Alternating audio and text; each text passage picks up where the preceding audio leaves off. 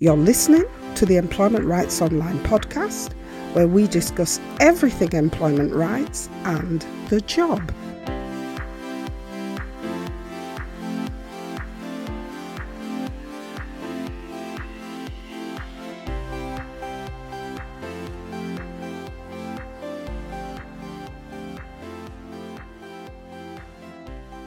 Hi there. We hope you are able to use your employment rights as a starting point to putting others on notice that you have the right to be treated fairly in all situations and circumstances. This week we're into part two of our mini series on gender and pay, and in this episode we're going to look a bit closer at the principle upon which this issue is built which is the principle of equal work for equal value between men and women.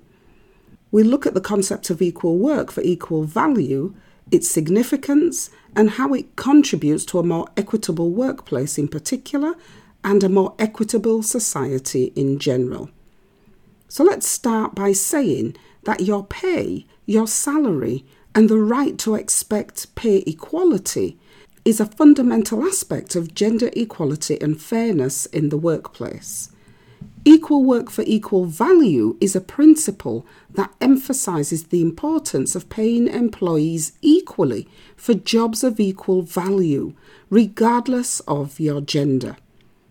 Equal work for equal value means that if you perform jobs that require similar skills, effort, and responsibility, then you should receive equal pay irrespective of your gender.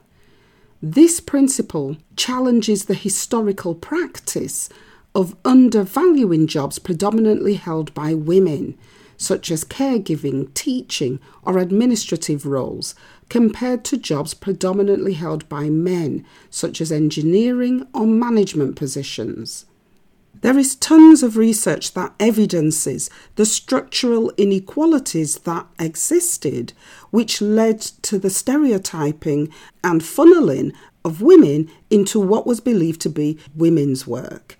And it is an attempt to right that wrong upon which the equal work for equal value principle is built.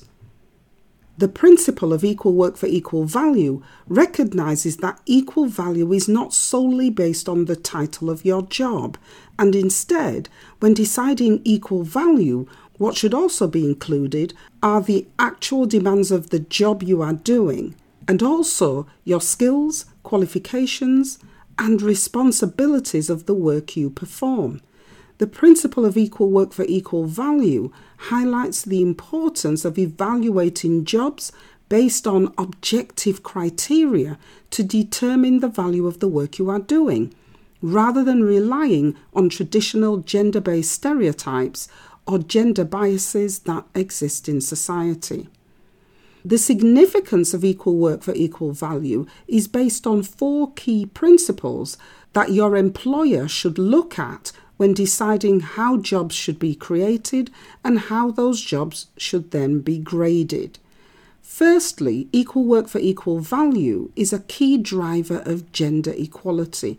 A good employer should want to eliminate gender based pay disparities because making pay the same for equal work promotes fairness, empowers women economically, and contributes to closing the gender pay gap. And remember, we talked about the gender pay gap in last week's episode. Secondly, there's fairness and justice. Paying employees equally for work of equal value, simply put, is a matter of fairness and justice because the equal pay for equal value principle acknowledges and rewards individuals based on their skills, efforts, and contributions rather than their gender. And if your employer promotes equal pay for equal value work, then your employer is promoting a more just and equitable workplace. Thirdly, ensuring equal pay for equal value will significantly improve your morale at work. And it will also influence your job satisfaction and your motivation to come to work, be at work, and aspire in your job. Let's face it, if you feel fairly compensated for the work you are doing, you are more likely to be engaged, productive in your work, and committed to your job, and you are less likely to want to leave. And lastly, if you work for a company that actively promotes equal pay for equal value, this will have a positive impact on you and all employees, not just in work, but outside work, for example, by increasing household incomes. So, at this stage, based on last week's episode, we know that there is an equal work for equal value issue still at play because in 2021, there was still a 7% pay gap in existence between men and women who are doing equal work of equal value, where skills, knowledge, and qualifications are the same. So we know there is still an issue to resolve. So, how would you know if your employer is committed to achieving equal work for equal value? Well, the first thing to look for in your company is whether your company has a job evaluation culture. Evaluating all jobs in your company is about assessing roles based on objective criteria such as skills, qualifications, effort, responsibility, and working conditions, because this helps identify jobs of equal value irrespective of gender and when jobs are evaluated, this ensures fairer pay. You should also look for pay transparency because a company that encourages pay transparency is open to accountability because pay transparency, which we discussed in last week's episode, allows you to identify any discrepancies in pay you are receiving comparable to your male colleagues. Transparency also creates a culture of fairness because when transparency is part of your company culture, your employer is promoting an openness to address pay inequalities. Your company should also have equal pay policies to support both you and the company to enforce equal pay. You should be able to see and access clear policies that explicitly state your company's commitment to pay equality and how you can use company procedures to address pay discrepancies.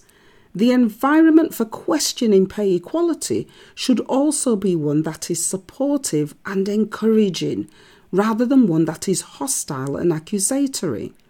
In short, you should feel okay about asking and checking on pay equality in the job or sector you are working in.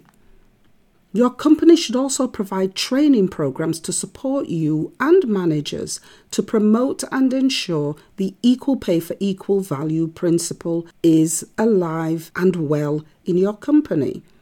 Good companies also raise awareness about equal work for equal value, and good companies also create working environments that offer training and raise awareness towards eliminating stereotypical work divisions, unconscious biases, and environments that challenge gender stereotypes in favour of creating workplaces where cultures of inclusivity and fairness are in play. But if this doesn't work, there should also be clear routes for you to be able to access support to enforce equal pay legislation if you feel you are not being paid in accordance with the equal pay for equal value principle. And in next week's episode, we'll look at what happens when companies are challenged in court about the equal work for equal value principle. And that's it for this week. Our takeaways for this week are that equal work for equal value is a fundamental principle that ensures fairness and equality in the workplace. By recognizing and paying you based on the value of the work you are doing rather than on your gender, employers can create a more inclusive and equitable workplace and a society that is also the same. Achieving equal work for equal value requires a collective effort from individuals, organisations, and policymakers to challenge those biases, implement fair pay practices, and create workplace cultures of pay equality where everyone is valued and rewarded equally for their contributions to work. regardless of their gender. Remember, you can find all our support links at the bottom of the show notes for this episode. And if you would like to book a consultation with us to look at bullying or abuse, which you may be suffering at work, or any other employment rights concern you may have, you can email us at employmentrightsonline at gmail.com. Alternatively, you can go directly to our consultations booking page using the consultations link, which is also in the show notes. Finally, remember you can help us by sharing our podcast information with your family, friends, and colleagues, and by leaving us a review on iTunes or a rating on Spotify if you enjoy our podcasts. Until next week, have the best employment rights week that you can. Bye for now.